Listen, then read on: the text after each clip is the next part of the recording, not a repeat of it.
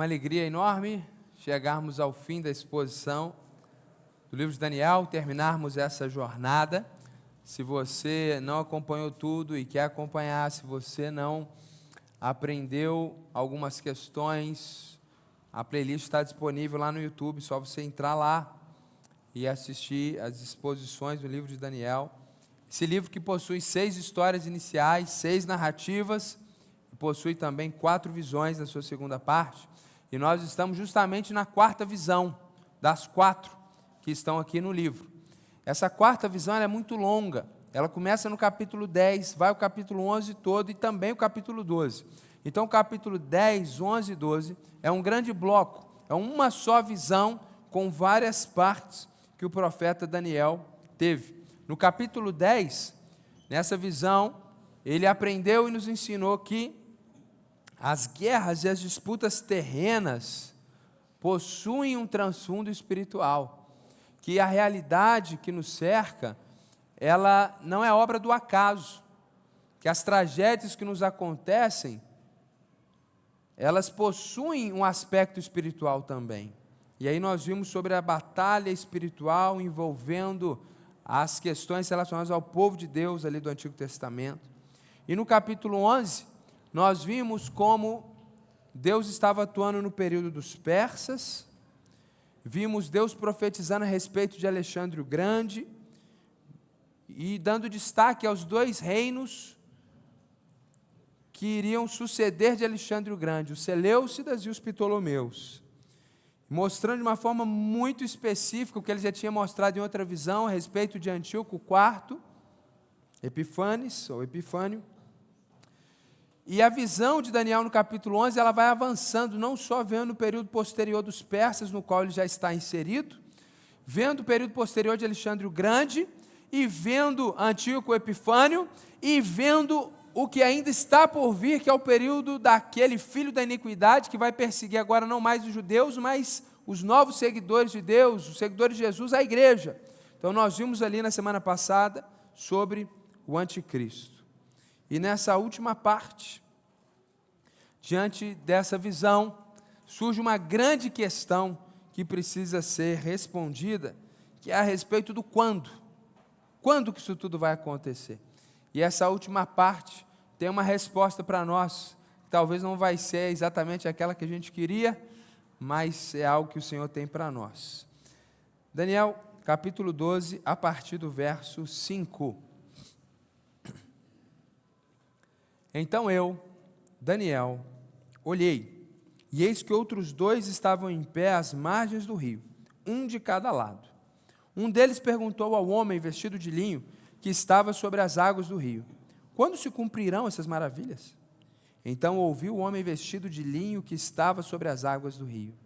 Ele levantou a mão direita e a esquerda ao céu e jurou por aquele que vive eternamente, dizendo: Passarão um tempo, tempos e metade de um tempo. E quando tiverem acabado de destruir o poder do povo santo, estas coisas todas se cumprirão. Eu ouvi mas não entendi. Então perguntei: Meu senhor, qual será o fim dessas coisas? Ele respondeu: Siga o seu caminho, Daniel, porque estas palavras estão encerradas e seladas até o tempo do fim. Muitos serão purificados, limpos e provados, mas os ímpios continuarão na sua impiedade, e nenhum deles entenderá, mas os sábios entenderão. Depois do tempo em que o sacrifício diário for tirado, e a abominação desoladora for estabelecida, haverá ainda 1290 dias. Bem-aventurado que espera e chega até 1335 dias. Quanto a você, siga o seu caminho até o fim. Você descansará e, ao fim dos dias, se levantará para receber a sua herança. Esse texto é a última parte da última visão de Daniel, que põe fim a todo o livro.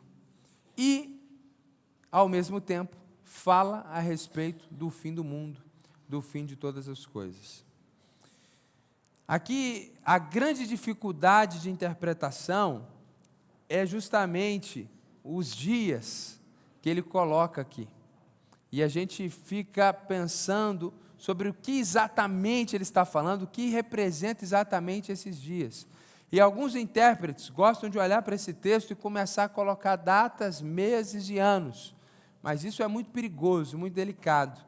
E eu vou aqui ler um conselho de Lutero, famoso Martinho Lutero, comentando sobre esse texto, e eu acho que é um balizador para nós nessa manhã.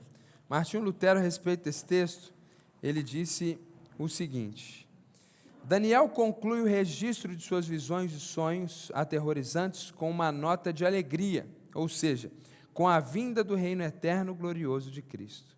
Quem quiser estudá-las com proveito, não deve se atrever a concentrar sua atenção nos detalhes das visões e sonhos, mas encontrará conforto no Salvador Jesus Cristo, a quem retratam e na libertação que ele traz do pecado e da miséria.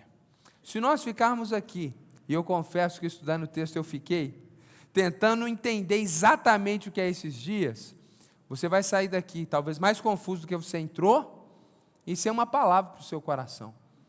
E a gente vai perceber nesse texto que parece que de fato não é que existe um mistério que há de ser revelado, mas Deus de fato ele não quer revelar exatamente esse quando, nem para Daniel e nem para nós. Por isso que ele colocou de uma forma misteriosa. E a gente vai entender isso melhor. O ponto é que a grande pergunta por trás do texto é essa: até quando o sofrimento terreno e quando virá de fato o fim dos tempos? E quando o anticristo vier, quanto tempo que nós sofreremos nas mãos desse Nico? Essa é a grande pergunta que o texto tem uma resposta para nós, ainda que a resposta não vai ser a que a gente queria, vai ser tantos anos. Uma, uma, uma resposta mais complexa e mais profunda, ainda que com uma característica muito prática também. Então, o verso 5 diz o seguinte: Então eu, Daniel, olhei e eis que outros dois estavam em pé às margens do rio, um de cada lado. Então Daniel, ele está tendo uma visão, desde o capítulo 10, é o mesmo momento histórico, é a mesma visão. E Daniel está naquele rio, tendo várias visões, e essa é a última visão que ele vai ter. E é, é importante a gente lembrar que lá em Daniel capítulo 10, versículo 4, ele fala que ele está à, à, à beira do rio Tigre, famoso rio Tigre, da Mesopotâmia, do Iraque, e ele está ali naquele lugar, tendo uma visão.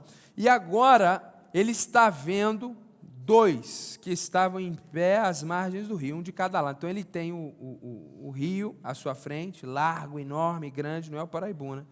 E de um lado tem um ser, e do outro lado tem outro ser.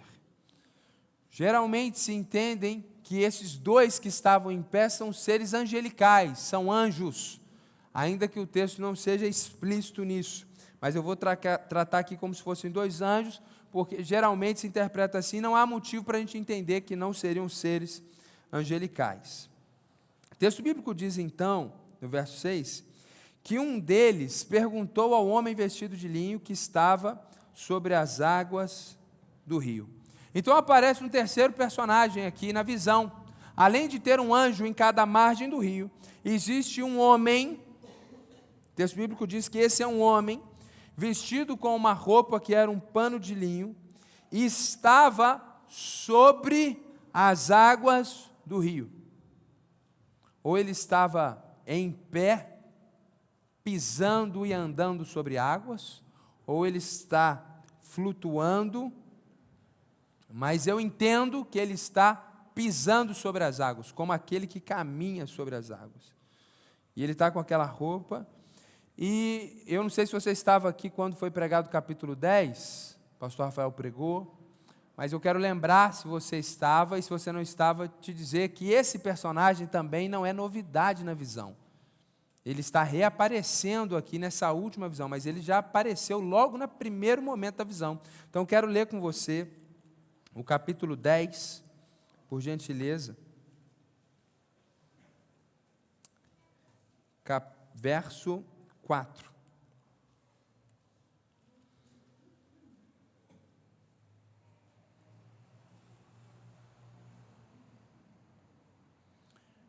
Capítulo 10 de Daniel, verso 4 diz: No dia 24 do primeiro mês, estando eu na margem do grande rio Tigre, levantei os olhos e vi um homem vestido de linho. Então ele está vendo agora o mesmo homem, porque é a mesma visão. Só que aqui ele vai dar mais detalhes sobre esse homem. Ele tem um cinto de ouro puro de ufaz na cintura. O seu corpo era como berilo, o seu rosto parecia um relâmpago, e os seus olhos eram como tochas de fogo. Os seus braços e os seus pés brilhavam como bronze polido, e a voz das suas palavras era como o barulho de uma multidão. Ele não está vendo um novo homem, é o mesmo homem vestido de linho, e ele não traz esses detalhes porque já foi apresentado anteriormente. E a gente não pode deixar de ler Apocalipse, por favor, no capítulo 1, quando João, o apóstolo, vai ter a visão do Cristo glorificado, não mais o sofredor. A última visão que João tinha tido era dele ressurreto na terra, mas não em glória completa e total. Então, em Apocalipse 1, já no final da vida de João, Deus dá ele o privilégio de contemplar Jesus em sua glória. Então, Apocalipse capítulo 1, verso 12, João, o apóstolo, diz: Voltei-me para ver quem falava comigo, e ao me voltar, vi sete candelabros de ouro, e no meio dos candelabros, um semelhante a um filho de homem, com vestes talares e cingido, à altura do peito, com um cinto de ouro. A cabeça e os cabelos dele eram brancos como alva lã, como neve. Os olhos eram como chama de fogo, os seus pés eram semelhantes ao bronze polido, como que refinado numa fornalha. A voz era como o som de muitas águas. Então, meus irmãos, eu creio que aquele homem que está sobre as águas não é qualquer homem, não é um rei humano. É interessante que na visão existem aqueles dois de pé na margem e um de uma categoria de uma natureza diferente, que é um homem, mas não é um homem comum, porque homem nenhum poderia andar sobre águas e nem poderia ter uma descrição dessa. Então eu creio efetivamente que Daniel está vendo, sem saber, ele está vendo Jesus. Ele está vendo Jesus já em sua glória.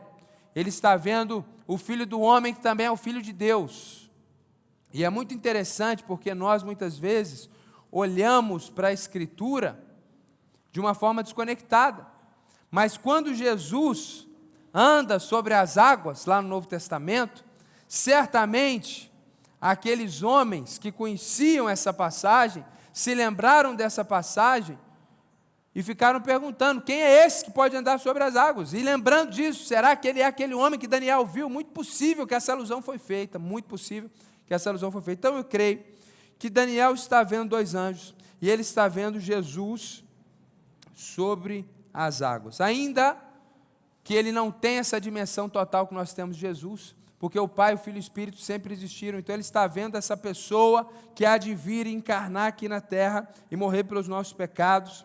Então, quando ele está ali olhando, o texto bíblico diz que ele tem a roupa de linho, e é interessante que no verso 7, o texto vai falar que esse homem vai responder, e ele repete que ele está vestido de linho que está sobre as águas. Então, uma repetição, uma ênfase, para mostrar o valor disso. O linho é um, um, um, um tecido feito de uma planta, que é considerado um tecido nobre, e sobretudo naqueles dias, naquele tempo, você ter uma roupa de linho apontava para a nobreza, não é qualquer pessoa que tinha uma roupa de linho. E é uma roupa que tinha essa, essa preciosidade naquele período, porque é uma roupa que dura muito tempo, diferente de roupas feitas de outras de outro, outras matérias-primas. Então, ela era difícil de fazer, mas ela tinha uma grande durabilidade. E isso aponta para a nobreza. Então, acredito que essa ideia da roupa vestida de linho é justamente apontando da nobreza daquele homem, e é Jesus, o mais nobre dos nobres, e a durabilidade dessa roupa aponta para a durabilidade do seu reino, para a sua eternidade. E aí, o texto bíblico diz então que um daqueles anjos pergunta a esse homem que é o Messias que havia de vir e que se encarnou em determinado momento histórico, quando que se cumprirão essas maravilhas? Ou seja, tudo isso que a gente viu na visão do capítulo 10 e 11, quando que tudo isso vai acontecer? E talvez é bem possível que ele esteja perguntando especificamente sobre a última parte, perguntando sobre a parte de Etíoco, quarto Epifânio, onde o templo seria destruído de novo, e sobre a parte de um pior do que ele que viria para perseguir todo mundo. porque isso era aterrorizante.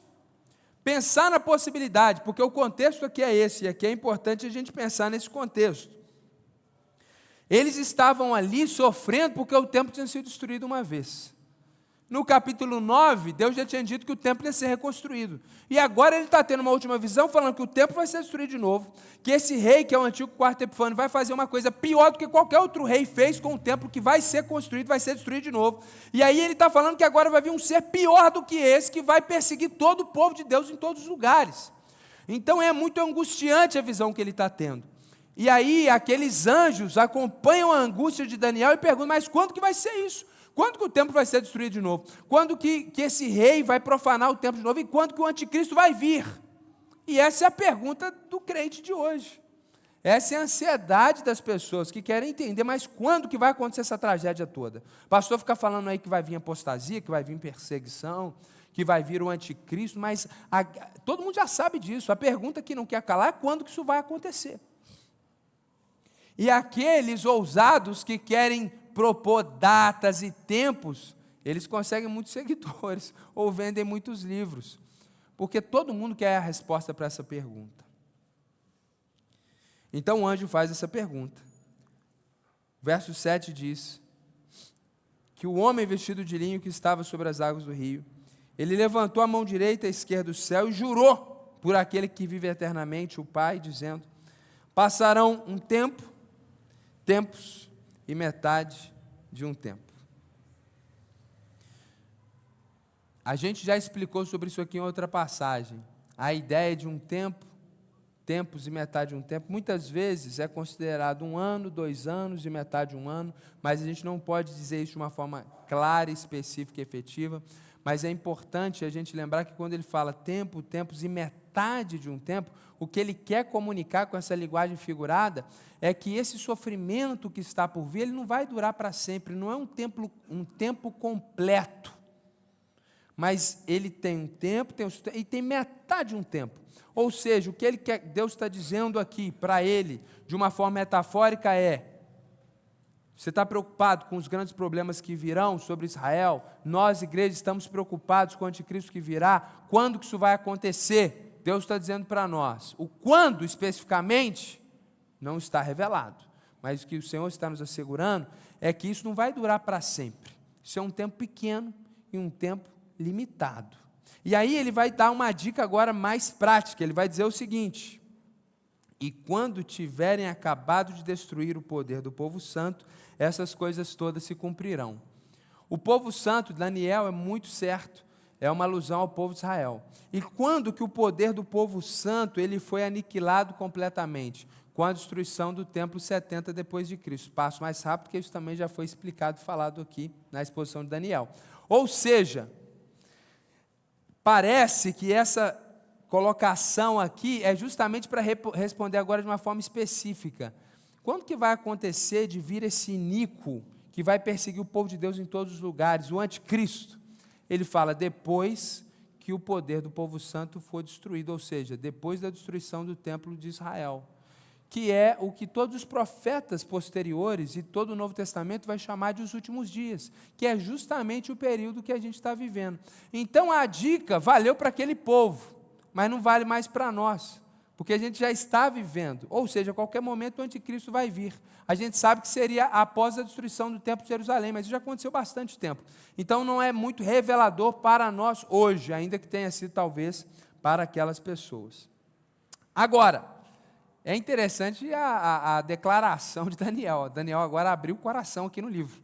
Olha o que Daniel falou. Eu ouvi, mas não entendi. Se fosse mineiro, eu ouvi, mas não entendi nada. Então, o anjo tinha perguntado, o homem tinha respondido, Daniel não tinha entendido. E Daniel, com aquele sentimento, se eu estou na chuva, é para me molhar? Eu vou perguntar também, vai que ele responde. E aí Daniel pergunta: Meu senhor, qual será o fim dessas coisas?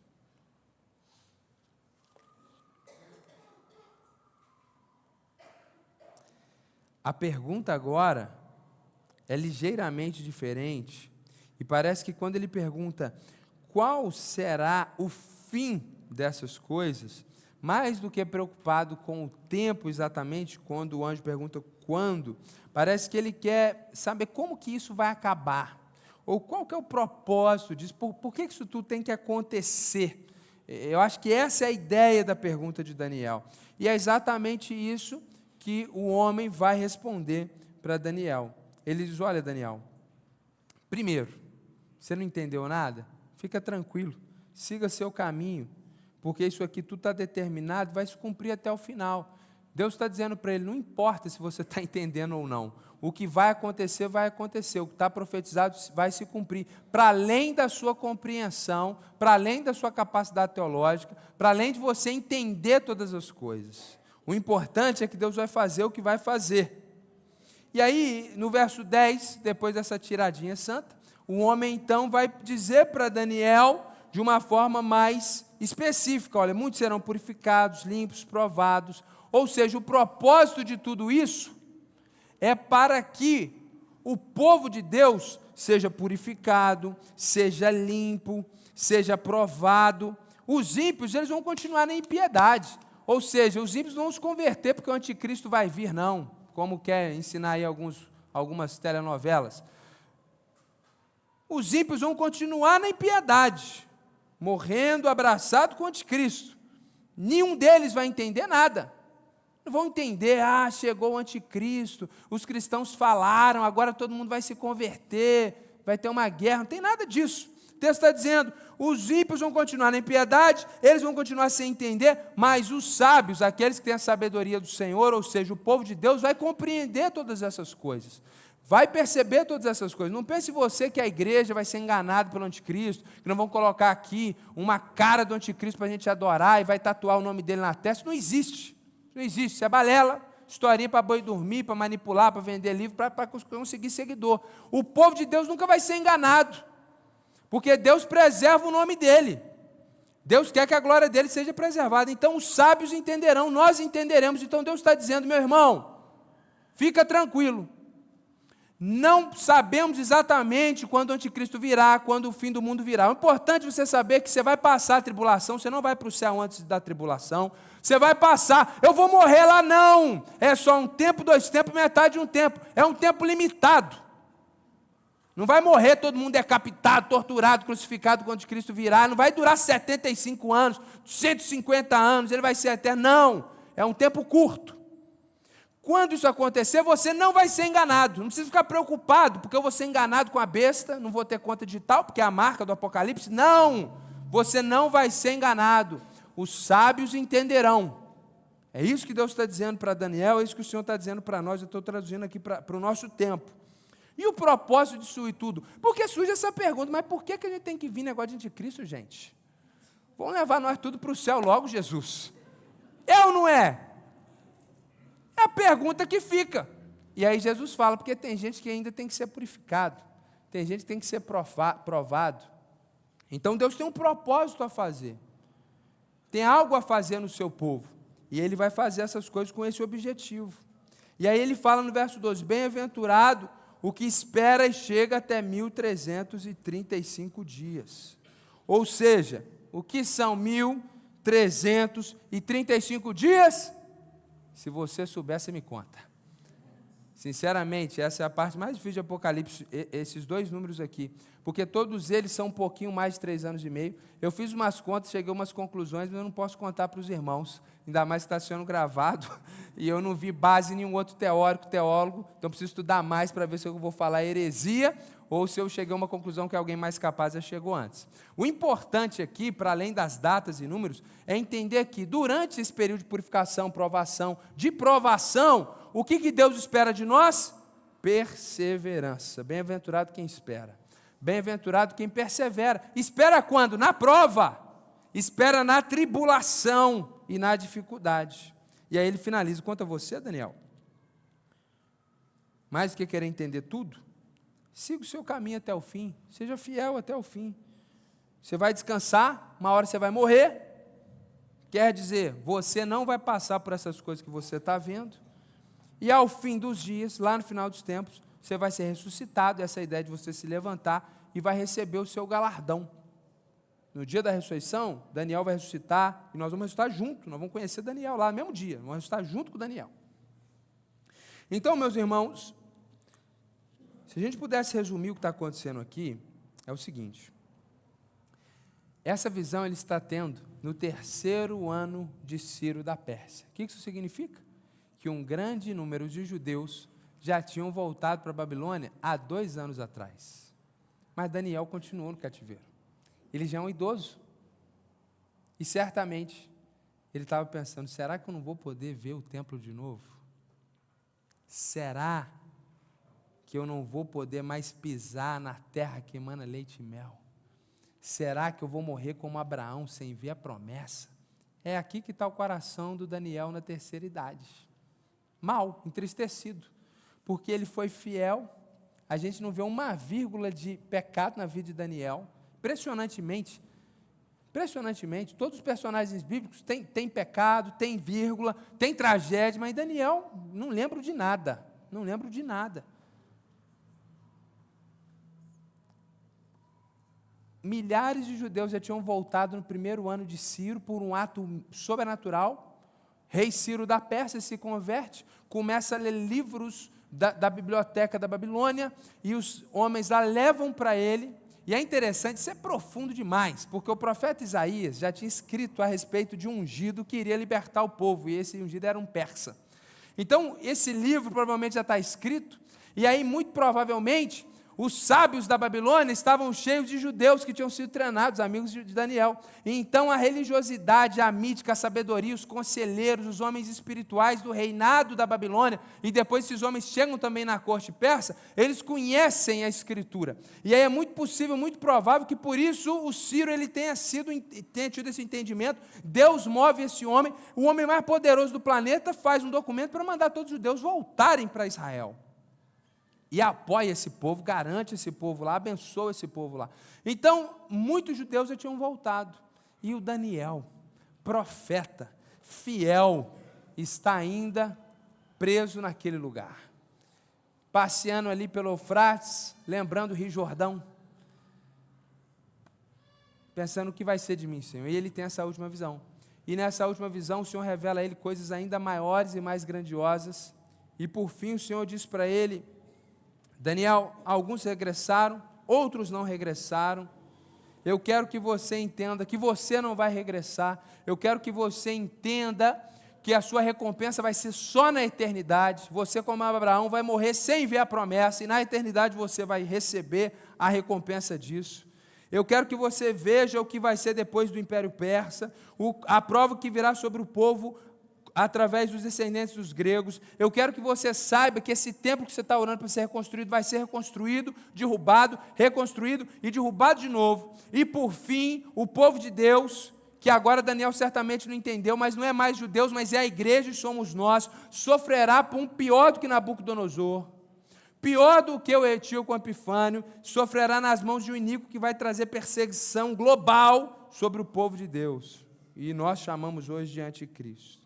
E a grande questão aqui é quando que isso tudo vai acontecer, e Deus diz: olha, vai ser um tempo limitado, fica tranquilo, vai ser um tempo limitado. O importante é você, ao ser provado, perseverar e esperar a recompensa eterna.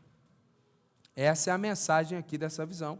E a gente pode colocar isso numa frase para ajudar a gente a compreender bem tranquilamente que, mesmo sem compreender, ao sermos provados, devemos perseverar e esperar a recompensa celestial. Através dessa visão, Daniel não entendeu quando. Ele ficou sem compreender o quando. Mas ele entendeu que naquela provação, e no caso dele a provação de morrer na Babilônia e não voltar para Jerusalém, trágico e dramático para aquele homem de Deus, apesar disso, apesar dessa última prova, ele deveria perseverar e esperar não a recompensa terrena, mas a recompensa celestial. Isso é uma aplicação na vida de Daniel, e essa é uma aplicação para o povo de Deus. Deus queria, por fim, ensinar o povo o seguinte: vocês foram provados. E aquele povo que está voltando, nem todos entenderam o porquê da provação. E Deus está dizendo, nem sempre vocês vão compreender. O importante é que na provação vocês não abandonem o Senhor, mas perseverem e esperem a recompensa celestial. E isso também é muito importante porque eles estão voltando para Jerusalém, mas eles já estão sendo avisados: em breve o templo vai ser destruído de novo. E aqui tem algo novo no, novo, no Antigo Testamento, porque até então o Antigo Testamento ele trabalha muito com a ideia da recompensa terrena. Seja fiel e você vai ser cabeça. Só que agora Deus já começa na sua revelação progressiva fazer os israelitas compreenderem que nem sempre a recompensa de Deus é terrena. Na verdade, a maior parte vai ser celestial. E já é um apontamento para a nova aliança, porque na nova aliança é assim: Deus não promete mais nada na terra, só pão e roupa. E mesmo assim, Paulo passou fome. Quer dizer, se o apóstolo passou fome, quem dirá nós? Né? O cara que foi no terceiro céu passou fome, ainda mais a gente que não andou nem três metros para cima. Então, até isso a gente tem que pensar que talvez aquela palavra de, de, de sermão do monte, fica tranquilo, eu cuido do passarinho, vou cuidar de você. Talvez não é uma promessa que o cristão nunca vai morrer de fome, mas é só uma palavra que a providência divina é operante. E Deus vai dar para você o que você precisa. Mas se ele achar que você tem que morrer, você vai morrer e acabou. Eu acho até que a gente deveria interpretar assim. O que é certo é que isso que está sendo apontado aqui é muito claro e amplificado no Novo Testamento. Nós temos que pensar em recompensas eternas. Se nós ficamos esperando somente nessa vida, como já disse o autor neotestamentário, somos os mais miseráveis dentre os homens. Então, essa mensagem foi uma mensagem para Daniel, foi uma mensagem para o povo, e é uma mensagem eterna espiritual para todos nós ao longo da história. Isso aqui é uma verdade para nós também. Porque quando nós estamos sendo provados, e ser provado não é tirar o siso, ser provado não é pegar uma gripe, ser provado é você passar por uma situação que vai durar um bom tempo, que você vai sofrer de verdade. Pode ser de ordem familiar, social, psíquica, física, financeira, material é uma situação que vai colocar você em aflição. E aquilo não vai passar rápido. E você vai começar a fazer como todo mundo faz, desde a Bíblia até os dias de hoje. Quando? Quando vai acabar? Pelo amor de Deus, o Senhor esqueceu de mim, isso não vai acabar nunca. Então, a aprovação ela vem sobre o povo de Deus, na nossa vida diária. E, e, em muitos lugares do planeta, Hoje, inclusive, é celebrado o dia da igreja perseguida, aqui no Brasil e em outros lugares do mundo. A igreja não perseguida tem cultos para lembrar os seus membros que existe uma igreja sofredora no mundo. Então, muitas igrejas hoje estão pregando sobre missões, dando testemunhos de igreja perseguida, porque em muitos lugares do mundo a perseguição ela já está acontecendo, essa provação terrível já está acontecendo. Hoje nós temos provação nesse sentido, perseguição ideológica, mas é mais plausível a gente entender isso nas provações diárias que a gente passa na nossa caminhada, na nossa jornada aqui na nossa vida. É, é, é a empresa que para de vender, é as vendas que vão lá embaixo, aí você começa a ter seu emprego ameaçado. São problemas no casamento, são problemas que às vezes a culpa não é sua e chegam e não tem o que você fazer. É problema com o filho que você não tem como resolver. Você ora, você jejua e não muda nada. Então, essas são as provações da nossa vida. E uma das coisas que configura a provação é justamente isso. Por que Deus? Por quê? Isso se manifesta de várias formas. Né? O salmista disse: não tem inveja dos ímpios. Por quê? Porque é muito comum, você olha para o cara que não teme a Deus, e ele tem o que você não tem. E aí você fica, por quê? Eu quero entender isso. Você olha como um Daniel, um herói da fé desse tempo, você na fornalha e aquele ali sem vergonha, vivendo calmo, sereno e tranquilo. Então, muitas vezes, meus irmãos, nós não compreendemos o motivo das provações. Ainda que a provação venha para nos purificar, como o texto bíblico diz, para nos santificar, a gente não vai entender lá no fundo. A gente entende isso pela fé ou pela razão, mas o coração não entende. A gente, todo mundo aqui sabe que Deus nos prova para nos aperfeiçoar, para a gente ficar mais parecido com Jesus, mas muitas vezes isso não é suficiente. Muitas vezes a gente está sem compreender, a gente quer compreender, mas, mas, mas, por que eu e por que dessa forma? Por que, que eu tenho que sofrer tanto desse jeito? E aí, meus irmãos, que a Bíblia nos ensina então é que quando faltarem essas respostas, que nós nos lembremos que o importante é, primeiramente, perseverar. usando os termos mais contemporâneos, sermos resilientes, a capacidade de prosseguirmos caminhando com Jesus, fazendo a vontade de Deus, mesmo quando tudo está indo mal. A capacidade de sofrer pela causa de Cristo. E a causa de Cristo não é só sofrer sendo missionário no Oriente Médio. A causa de Cristo é você ser uma testemunha fiel nesse tempo presente. Estava conversando com um amigo, empresário, empreendedor, com vários negócios, e ele me falando a dificuldade que certamente os irmãos do ramo dos negócios também encontram, de ser fiel e seguir as leis num sistema corrompido. A dificuldade de ser fiel na área, no campo da sexualidade em um mundo pornográfico. A dificuldade de ser fiel e sincero e levar o casamento como uma aliança até a morte em um mundo solúvel. Então, perseverar não é só uma mensagem para a igreja sofredora do outro lado do mundo, mas é uma mensagem para nós, uma mensagem urgentíssima, porque, meus irmãos, hoje é dramático. E se nós, como líderes, e aqui eu abro o meu coração, se nós não olharmos para o povo do Senhor com graça, a gente entra em crise uma crise talvez que não tem retorno. Por quê? Quando você está em um contexto que já existiu na Igreja de Cristo aqui no Ocidente e que existe em outros contextos de igreja cristã em outros lugares do planeta, onde os crentes, na sua maior parte, são fiéis até a morte, e você tem um maluco ou outro que você faz a disciplina bíblica, isso é uma coisa. Outro é o tempo em que nós vivemos, onde a maior parte das pessoas, de uma forma deprimente, e se nós, como pastores, não vivermos à luz da graça de Deus, a gente fica em depressão, a gente morre. Porque a sensação que muitas vezes nós temos é que a maior parte das pessoas, elas não se importam com nada relacionado ao reino de Deus. E a maior parte das coisas que a gente trata no gabinete, se a gente trouxesse aqui, os irmãos ficariam escandalizados. Por quê? Porque são coisas na maior parte das vezes, não são coisas pequenas. As pessoas não procuram por um conselho em busca de sabedoria. As pessoas vezes, nos procuram para nos enganar, para nos manipular, porque estão fazendo coisas tão terríveis que precisam da aprovação de um ministro religioso. E a gente, cada, cada história, e Deus está falando aí com alguns de vocês que estão com as suas máscaras aqui. E a gente fica pensando, Falar de anticristo, meu irmão, você tem que aprender a perseverar aqui agora. Na hora que o anticristo vier, sua máscara vai cair e vai mostrar que você não é crente, porque é isso que é a verdade, meu irmão. Sinceramente, eu duvido muito, às vezes, de algumas situações, de uma forma inicial, de uma forma basilar, porque a gente vai na escritura e mostra, não faz, não pode. Deus está falando que não pode. A pessoa vai e faz. Depois ela colhe toda a consequência do seu pecado. Isso é dramático. Então, meus irmãos, quando o texto está falando perseverar, não fica pensando em igreja perseguida, não.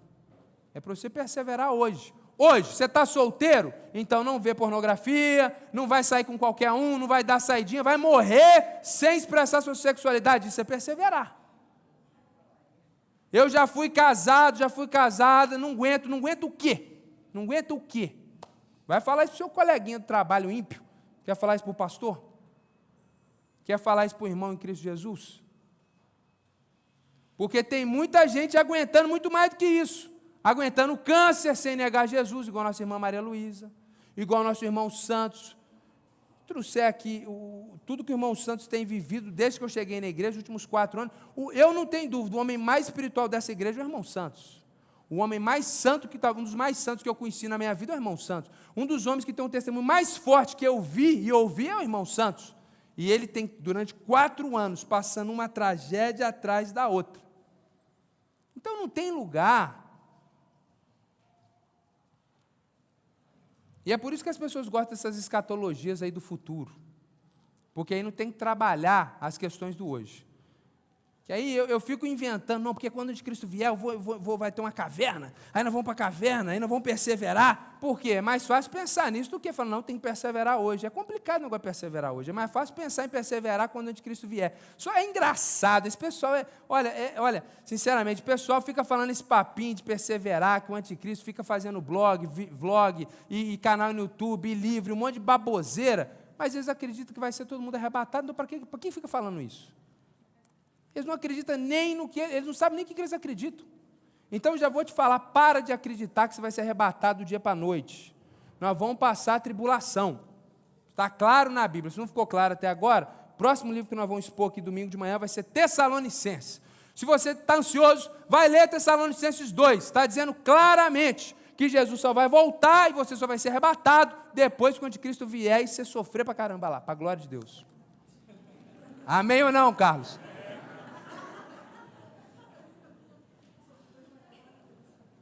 Então, é mais fácil ficar falando dessas coisas do que encarar a realidade, porque o que a Bíblia está falando é a gente tem que perseverar hoje. Nós temos que ser fiel na nossa aprovação hoje. E nós temos que esperar a recompensa celestial. Ou seja, meus irmãos, ficar esperando Jesus prosperar nessa terra, ficar chateado porque você não é, não é dono de uma multinacional, você vai morrer deprimido, filho. A recompensa é eterna. A recompensa é celestial. Nós estamos na nova aliança.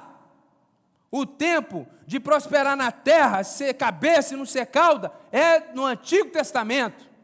Agora é, seja sal, seja luz, vocês vão sofrer, persevera e fica tranquilo.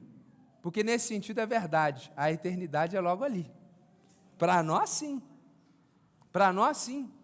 Porque é um tempo, dois tempos, metade de um tempo, é um tempo limitado. Por quê, meus irmãos? Porque quando eu penso qualquer tipo de provação que nós possamos passar nessa terra, é muito pequeno, comparado à eternidade de glória e de recompensa celestial.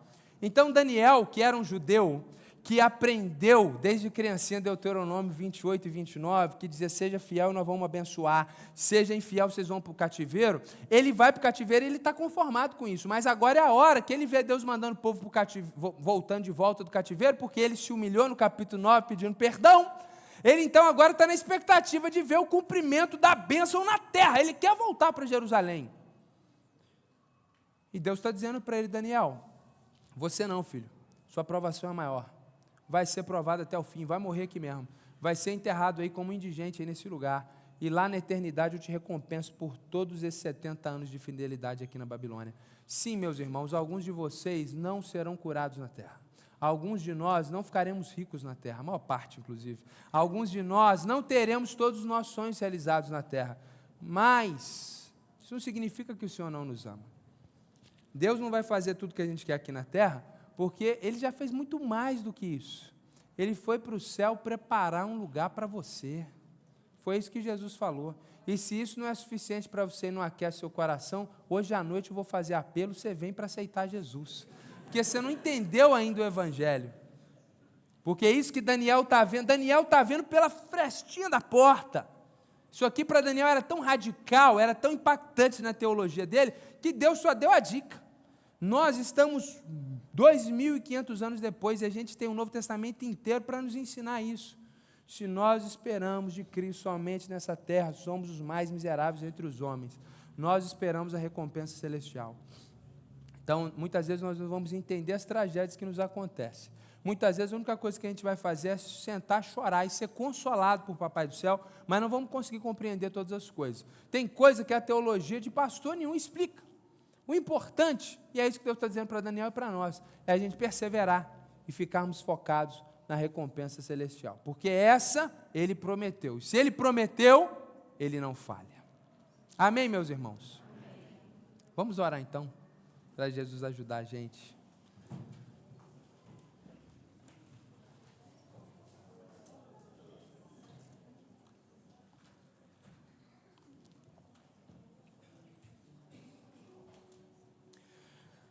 Deus, eu imagino o coração de Daniel ali, Senhor. 70 anos na, Babilônia, vendo, Senhor Deus, aquele povo voltar para Jerusalém e ele mesmo anciano, tendo essa última visão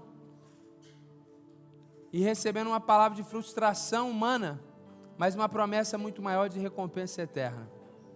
Não sabemos como o coração de Daniel ficou, a não ser que ele não entendia os motivos de todas as coisas. E assim muitas vezes o teu povo está sem entender por que, tem que ser assim, por que, tem que ser desse jeito, por que, tem que ser agora, por que, dessa forma, logo agora, assim.